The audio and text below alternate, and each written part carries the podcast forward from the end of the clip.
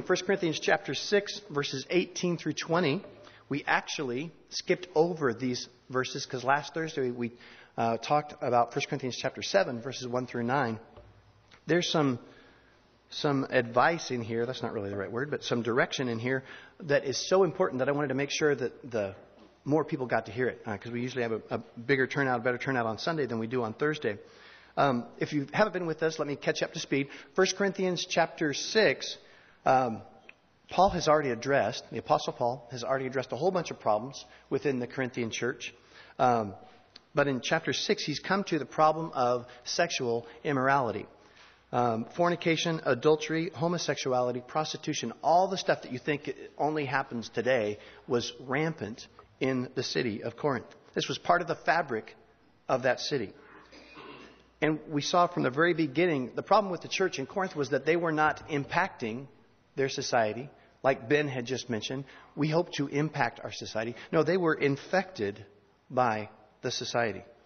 So much so that they had begun to excuse their behavior. Um, back in uh, a few verses back in chapter 6, they, they would say things like, All things are lawful for me, which translates meaning, Well, Jesus has saved me. I can do whatever I want now. They also said, Food's for the stomach, stomach for the food. So that was their little catchphrase that basically says, look, sex is just biological. It doesn't have any impact really on, on my spirit. Paul has shot those things down now by the time we get here in chapter 6. And what we see in chapter 6 is really three great reasons for sexual purity. If you're ever asked, particularly by a Christian, if you're ever asked the question, what's the big deal? So I'm having sex. Everybody's doing it. It's not a big deal. If you're ever asked those questions, there are three answers in chapter 6 for you. The first one we saw uh, last, I think it was actually two Thursdays ago, and it was Your body is created by God. Look at verse 13. Chapter 6, verse 13 says, Now the body is not for sexual immorality, but for the Lord, and the Lord for the body. And he goes on to say that when we, when we leave this life, our body goes to heaven. So your body was created by God, for God, not for sexual immorality. Here's a second reason. Your body is connected to Jesus. We saw that a week ago today. Last Sunday, look at verse 15. It says, Do you not know that your bodies are members, parts of Christ? Shall I then take the members of Christ and make them members of a harlot? Certainly not. Then look at verse 17. He says, But he who is joined to the Lord is one spirit with him. What we talked about a week ago was the fact that we are inseparable from Jesus. No matter what we do, no matter what we say, people see Jesus in us, but also there's a spiritual component that we are inseparable from Jesus. Today, here's your third reason for sexual purity, even in a society like ours, and that is that your body contains the Holy Spirit. Verse 19, look at verse 19. It says, Or do you not know that your body is the temple of the Holy Spirit who is in you? See, your body was created by God, for God. Your body is connected to Jesus, it's inseparable. And thirdly, today, your body, if you're a Christian, your body contains the Holy Spirit. That is why purity is so important. That's why verse 18 says, as we begin, 1 Corinthians chapter 6, verse 18 says, flee sexual immorality. Sexual immorality, the word there is porneia. It means, it's, a, it's an all encompassing word, it's a broad word. It means any kind of sexual immorality. Fornication, adultery, prostitution, pornography, all of it is, is included here. And he says, flee sexual immorality. The word flee there is pheugo. It means to flee away, to seek safety by way of flight. In other words, run for your life. Paul says, when it comes to sexual immorality, run for your life. There's no other kind of sin in the Bible that we are instructed to run away from. Now, we'll come back to that. But suffice it to say for now that when it comes to sexual immorality, there's other sins. Paul says, he'll say, look, look, in, in Ch- James chapter 4, your memory verse, he'll say, stand fast. He will say, resist the devil, and he will flee from you. Here he says, when it comes to sex, sexual immorality, run. Look at verse, the rest of verse 18. He says, flee sexual immorality, every sin. We could say every other sin. Every other sin that a man does is outside the body. But he who, who commits sexual immorality sins against his own body. See, Paul here is making a delineation. He's saying, look, sexual sin is different from other sins. Now, he's not talking about the power of God to save you. He's not saying that sexual sin is worse as far as it will send you to hell faster. No, apart from Jesus, we know lying or stealing or any other thing will send you to hell, hell just as quickly as sexual sin. Sexual sin can be, it's important to note, can be cleansed through Jesus' blood just as quickly, just as thoroughly as other sins. But what Paul is talking about here is the consequences of sin. If you remember, when we went through Galatians, came to chapter 6, Paul says, You will reap what you sow. There he's talking about consequences, not about like the fact, it's not like God is mad at you, it's that there are consequences to every sin. Paul says, once again, verse 18, every sin every other sin that a man does is outside his body. The word in the Greek is ektos. It means on the outside, on the exterior.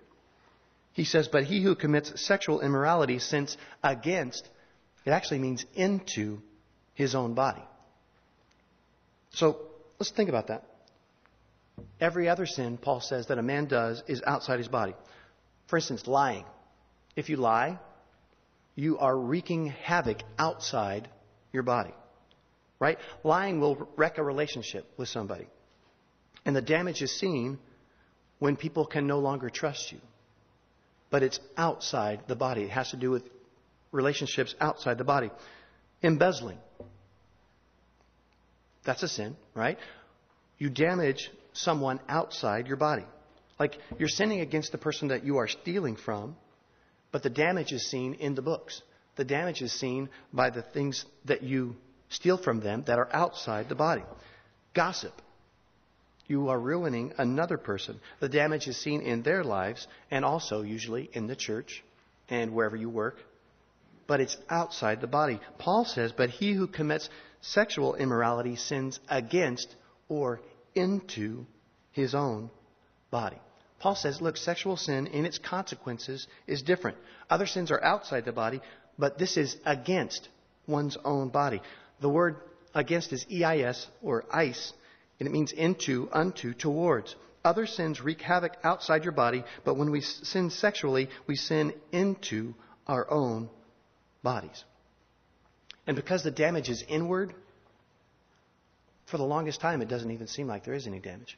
People assume they wrongly assume that no damage is being done because it's being done inward. Everything looks okay on the outside. Jesus called the uh, Pharisees whitewashed tombs. says like because on the outside you look all white and beautiful, but on the inside you, it's like dead men's bones. Again, remember when we looked at Galatians chapter 6, let me read to you verse 7 and 8. It says, Do not be deceived, for God is not mocked. For whatever a man sows, that he will also reap. For he who sows to his flesh will of the flesh reap corruption, but he who sows to the Spirit will of the Spirit reap everlasting life. How many people were with us when we went through Galatians chapter 6? Do you remember that whole reaping and sowing message? It might be one you, would want to check out. I think it's really helpful because it, it reminds us that God still loves you no matter what sin you commit. But the consequences will stay, they will remain. And I was thinking about this in light of this, this verse. What this says to me, just like a seed is sown and then eventually it pops up, when, when it's sexual sin, I get the idea of the sin going down into the soil before it pops up. It has deep roots. It does a lot of damage before you ever see it. Sin is like a seed. Other seeds pop up rather quickly. They show themselves. For instance, someone cuts you off in traffic, your anger pops up really quick, doesn't it? Gossip will pop out before you even know it. Right? It's out, it's there and it's outside the body. But sexual sin, Paul says, grows inward. It grows downward. It wreaks havoc in the soil before it ever pops up on the surface. All the damage, Paul says, at least in the beginning, is on the inside. Verse 18, again, he says, He who commits sex, sexual immorality sins into against his own body. Now, in what ways? Well, I could think of four ways in, in particular mentally, emotionally, physically, and spiritually. Paul says, He who commits sexual immorality sins into his own body. First, I'd like to talk about how that happens mentally. For men, for everyone, but particularly for men, men who are trying to overcome a sexual addiction or pornography, the biggest problem, I mean, I've, I've talked to a lot of men, the biggest problem with men is that the pictures, I don't want to say never go away, but they go away really super slowly. This is from uh, Friday, January 19th, 2007. I think it was Time Magazine. How the Brain Rewires Itself. This, this article was by Sharon Begley, and it basically suggests that our brains are not static. They're not just like hardware, but they're elastic. And the things that we look at, the things that we do, actually rewire our brain. This is amazing when you think about it. It has tremendous upsides, meaning you can actually uh, change your brain chemistry by doing well, but it also has downward ramifications. Even secular therapists are beginning to talk about how pornography can physically damage your brain structure, can alter it. That's because Paul says, he who commits sexual immorality sins into his own body. Well, what about emotionally? Again, I don't want to be too, uh, too, uh, can't think of the word chauvinist, piggish, I guess. Um, but I think there are differences in men and women. And I think men maybe str- struggle a little bit more with this mentally, but women, I think, might struggle more with this emotionally. This is from a, a book um, called Online Affairs. It says women in a chat room are often surprised at what develops in a fairly short period of time. At first, the conversation is stimulating, though flirtatious. Quickly, however, women are often confronted with increasingly sexual questions and comments. Even if the comments don't turn personal, women find themselves quickly sharing intimate information about themselves and their relationships that they would never share with someone in person. Peggy Vaughn says stay at home moms in chat rooms are sharing all this personal stuff they are hiding from their partners. She finds that the intensity of women's online relationships can quickly escalate into thinking they have found a soulmate. Women, and again, not, it's not just women, but maybe more often than men, they get drawn in by the emotional. The heart, the emotions, is also a part of the body. Women tend to be emotional in their makeup. It's a beautiful thing that God has made you that way. But women can be caught up, they can stay caught up in sexual immorality because it's emotionally attractive. And then they can find themselves enslaved because it's emotionally satisfying. He or she who commits sexual immorality against will commit a sexual immorality against or into his or her own heart. You get it? The psyche, the emotional center, that's all part of the body. So what about, so we've, we've covered mentally, emotionally, what about physically? Well, that was actually the easiest, unfortunately, to talk about. Here's some statistics. More than half of all people with an, will have an STD at some point in their lifetime. More than half of all people. The estimated total of number of people living in the United States with an STD is over 65 million. Every year there are at least 19 million new cases of STD, some which are curable. More than 8 billion is spent each year to diagnose and treat STDs and their complications, and that doesn't include HIV. There's, there's just tons and tons of statistics here. Um,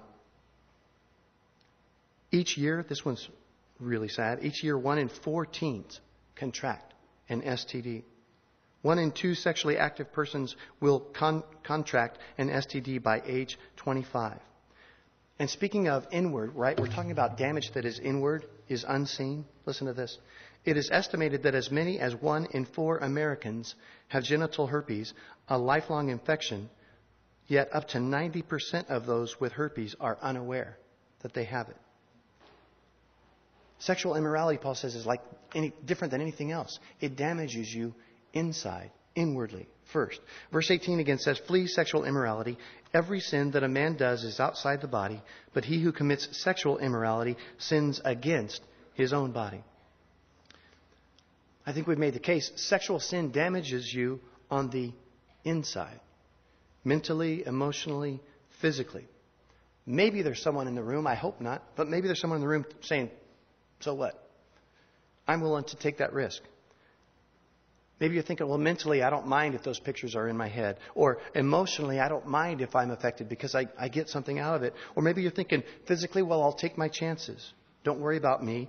It's my own body. I can do with it what I want. Well, not exactly. Look at verse 19. 1 Corinthians chapter 6 verse 19 says, "Or do you not know that your body is the temple of the Holy Spirit who is in you, whom you have from God, and you are not your own?" Paul's reminding the Corinthians, look, your body is not your own anymore. You have you have a roommate. When you were saved, when you were born again, the Bible says the Holy Spirit took up residence in your heart.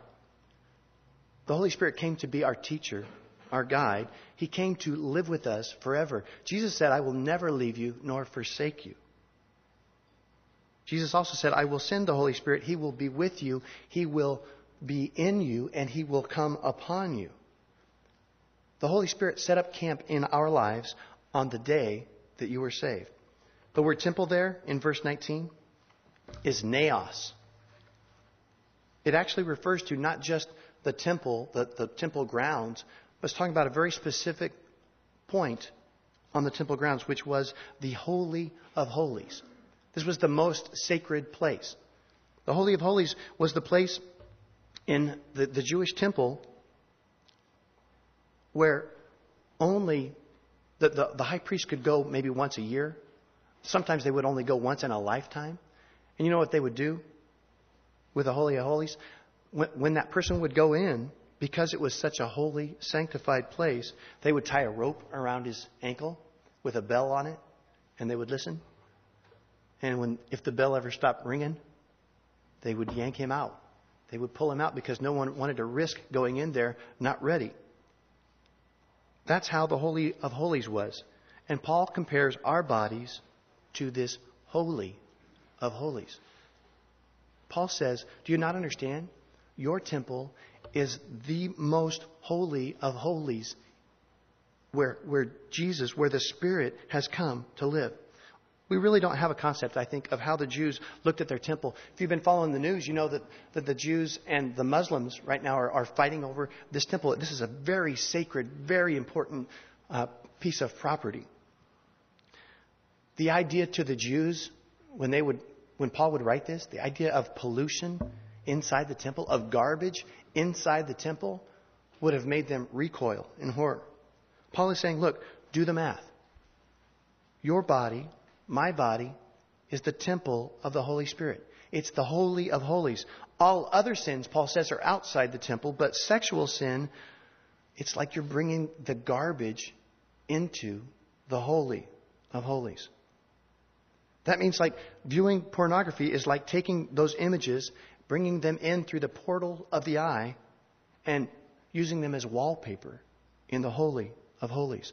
That means the steamy romance novels that make you stumble, chat rooms, all that stuff. It's like setting up a screen uh, with a projector in the Holy of Holies and watching it adultery, fornication, homosexuality, all of the stuff that is done with phys- our physical bodies, Paul says, look, if you're a Christian, your body is no longer yours. You are bringing all of that stuff inside the temple of God. And it's not, by the way, just about the Holy Spirit residing in the temple that is you. It's also about complete ownership. See, He's not really just your roommate, He's actually your landlord. Look at verse 19. He says, Or do you not know that your body is the temple of the Holy Spirit who is in you, whom you have from God, and you are not your own? See, the Christian can't truthfully say, Well, you know, I'm not hurting anybody. It's just me. It's just myself. It's just my own body. No. This verse says that you gave up ownership of your own body on the day that you were saved. That was part of the bargain, right? Lord, take me, warts and all, I'm not perfect, but here I am. You can have me. You gave him ownership. Verse 20 says, For you were bought at a price. The word bought there is agorazo. It means to be in the marketplace. We've seen this word before. It was used in the slave trade. You guys remember? Remember back the day that you were on the market, on the slave trade.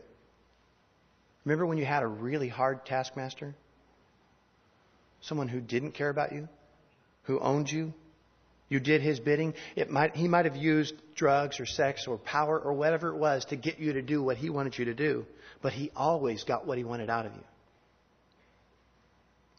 This old taskmaster, he could violate you, he could steal from you, he could beat you down, and there was nothing you could do about it.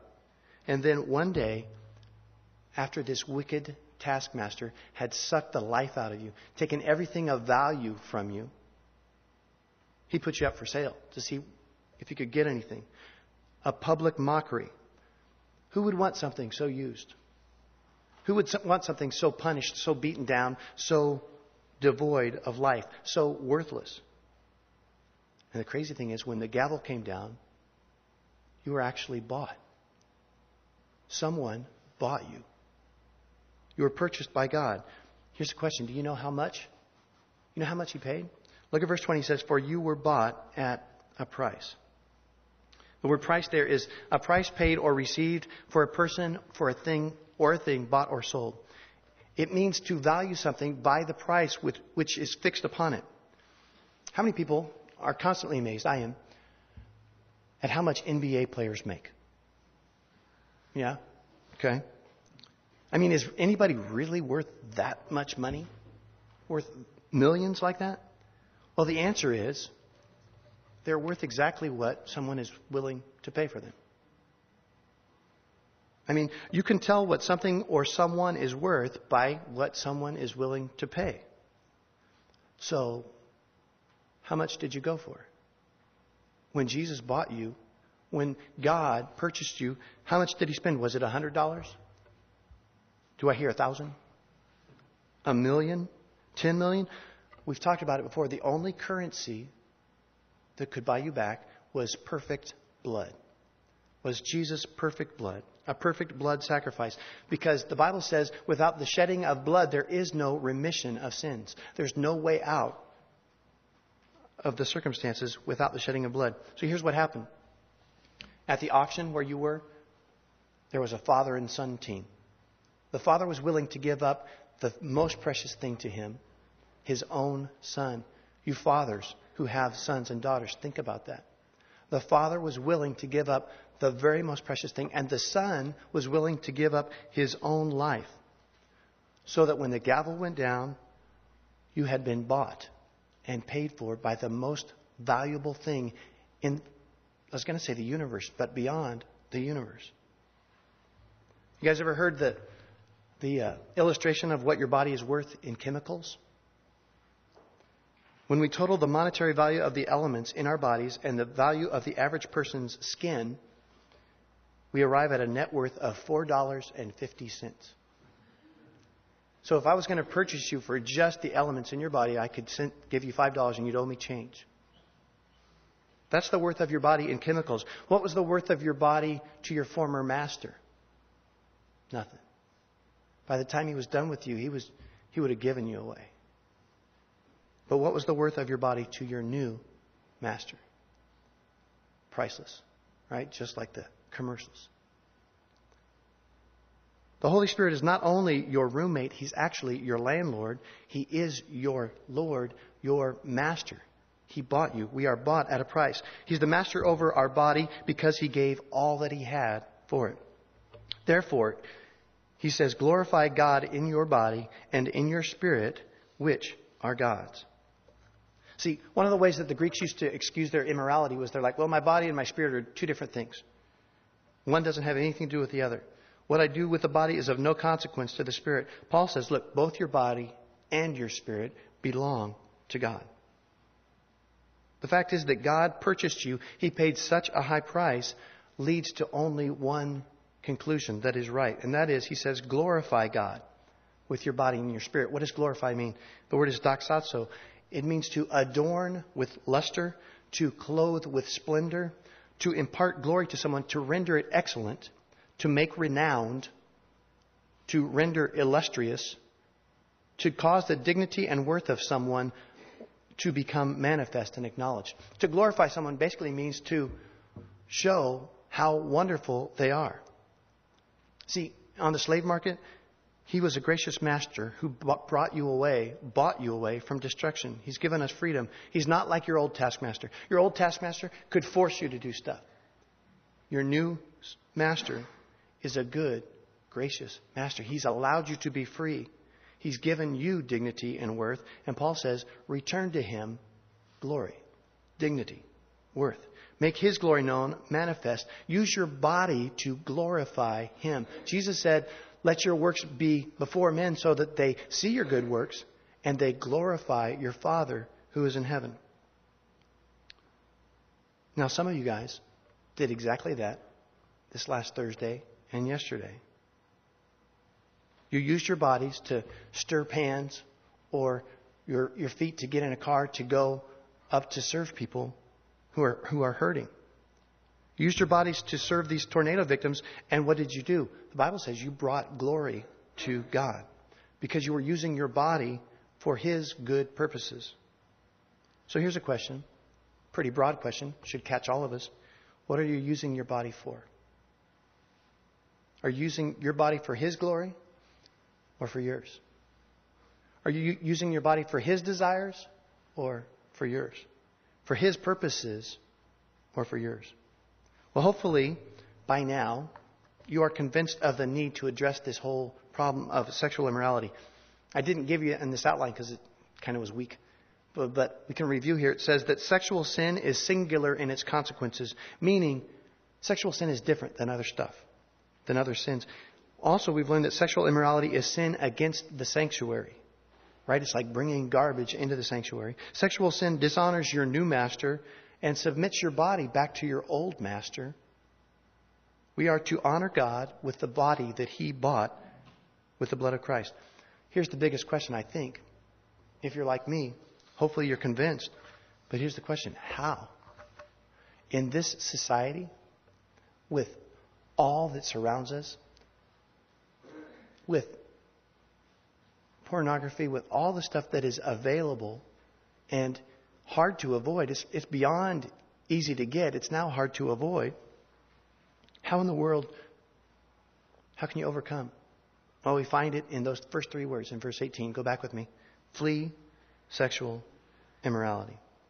The word flee means to run away. The way to beat sexual temptation, sexual immorality, is simply to run Run as fast as you can, as quickly as you can, in the other direction. Run for your life, Paul says. Turn with me to James chapter 4. James chapter 4. Look at verse 7. James says, Therefore submit to God, resist the devil, and he will flee from you. Now, see there, isn't that interesting? Most sins, James says, look, resist the devil, and he will flee. But here, in 1 Corinthians chapter 6, Paul says, no, you flee. When it comes to sexual immorality, Paul says, no, you run for your life. One is a picture in James of you kind of standing your ground and the devil flees from you. But here in 1 Corinthians chapter 6, it's a picture of you running for your life from temptation. Well, I hope you understand. What Paul is saying is when it comes to sexual immorality, the way that you resist is to flee. The way that you resist the devil when it comes to this issue is to run the other way. You guys ever heard the phrase, he who fights and runs away lives to fight another day? I, I would say maybe the better translation for our purposes is, is just, he who runs the other way lives to fight another day. Don't even worry about trying to fight. Run, Paul says. See, if you try to stand your ground, and how many people do, and they, they think that they are, they try to convince themselves that they're being holy. Well, I, I'm going to stand under this temptation. If you try to stand your ground. When it comes to sexual temptation, Paul says, you will be defeated. What happened to David, a man after God's own heart, when he lingered on his roof, looked across and saw Bathsheba? He fell into sexual temptation. On the other hand, remember Joseph?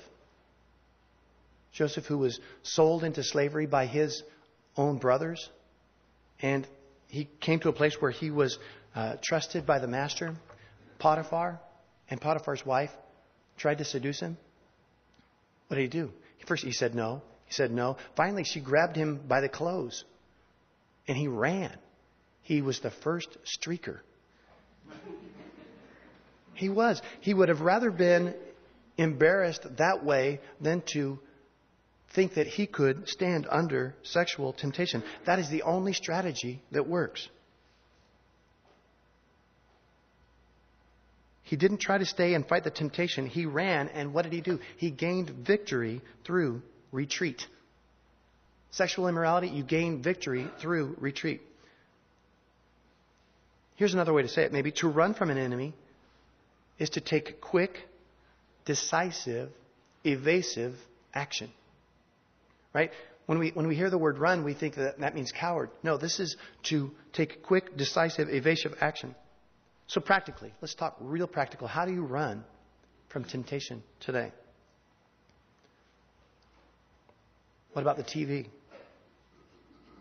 When it comes to the TV in your home, in my home, are you ready? Are you willing to take quick, decisive, evasive action? Are there shows that you are currently watching that are bringing images into the Holy of Holies that shouldn't be there? And if a commercial comes up, are you ready to take quick, decisive, evasive action? And if it's really bad for you, are you willing to take the TV out of your house altogether? Jesus said, If your hand offends thee, cut it off. Get rid of it. It's better for your hand to perish than for your whole body to perish. Daniel made a covenant with his eyes. Remember Daniel? Um, the, the, the high schoolers are going to be seeing this. And I think it's so great because it's so relevant to kids today. Daniel made a covenant with his eyes, and he said, I will not look upon that which will defile me. What about the internet? Are you willing to take quick, decisive, evasive action? There are so many filters for computers, for programs that are, are free. They don't even cost you anything. There's plenty of ways to take quick, decisive, evasive action, and a lot of it really is pre-planning. Because if you if you don't if you're not set up to run, then you will find yourself staying. Another thing, just a practical thing, make sure that your computers are out in the open, especially for your kids. I hope no one is letting your kids have a computer inside their own room. You're just asking for trouble. You can blame me, okay? Romance novels. Run the other way. If they are making you, if they are bringing images into your mind that are defiling the Holy of Holies, run the other way. Maybe you're tempted at the gym. I drove by here last Thursday. There's a ton of people here. And when I was single and going to Bally's, that was one big temptation fest. I quit going. If you're at the gym and you have temptation, keep running, exercise, run away. Maybe at the office. I'm not kidding. If you have temptation at the office, find a way to run away or ask for a transfer. It's not worth your family. It's not worth giving up all that God wants you to have. Are you married? If you're married, get the tape from last Thursday. Because we, we looked at verses 1 through 9 of the next chapter, which basically says for married couples, it's not just about who you run from, what you run from, it's who you run to. Married couples, we should be running to each other. For singles and for married couples, it's again not so much who you running from, but who are you running to? Back to James 4 and we'll see. James 4 verse 7 says, Therefore submit to God. Resist the devil and he will flee from you. Here it is, verse 8. Draw near to God and he will draw near to you. You see all the motion happening in those verses?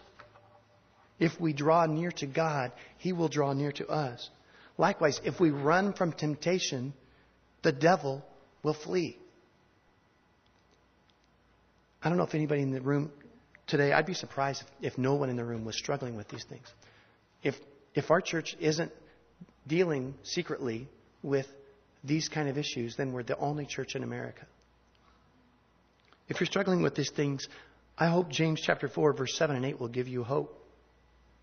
Because what this says is, if you're willing to resist the devil by any means necessary, including running away, if you will obey the scriptures, if you will take quick, decisive, evasive action, if you will run the other way, this is what's beautiful.